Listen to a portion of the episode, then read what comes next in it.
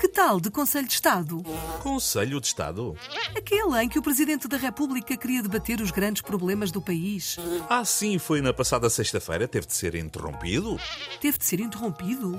O Primeiro-Ministro precisou de sair mais cedo para ir ver o jogo da seleção feminina de futebol. Ah, Perdemos 1 a 0. Foi pena. pois, foi pena.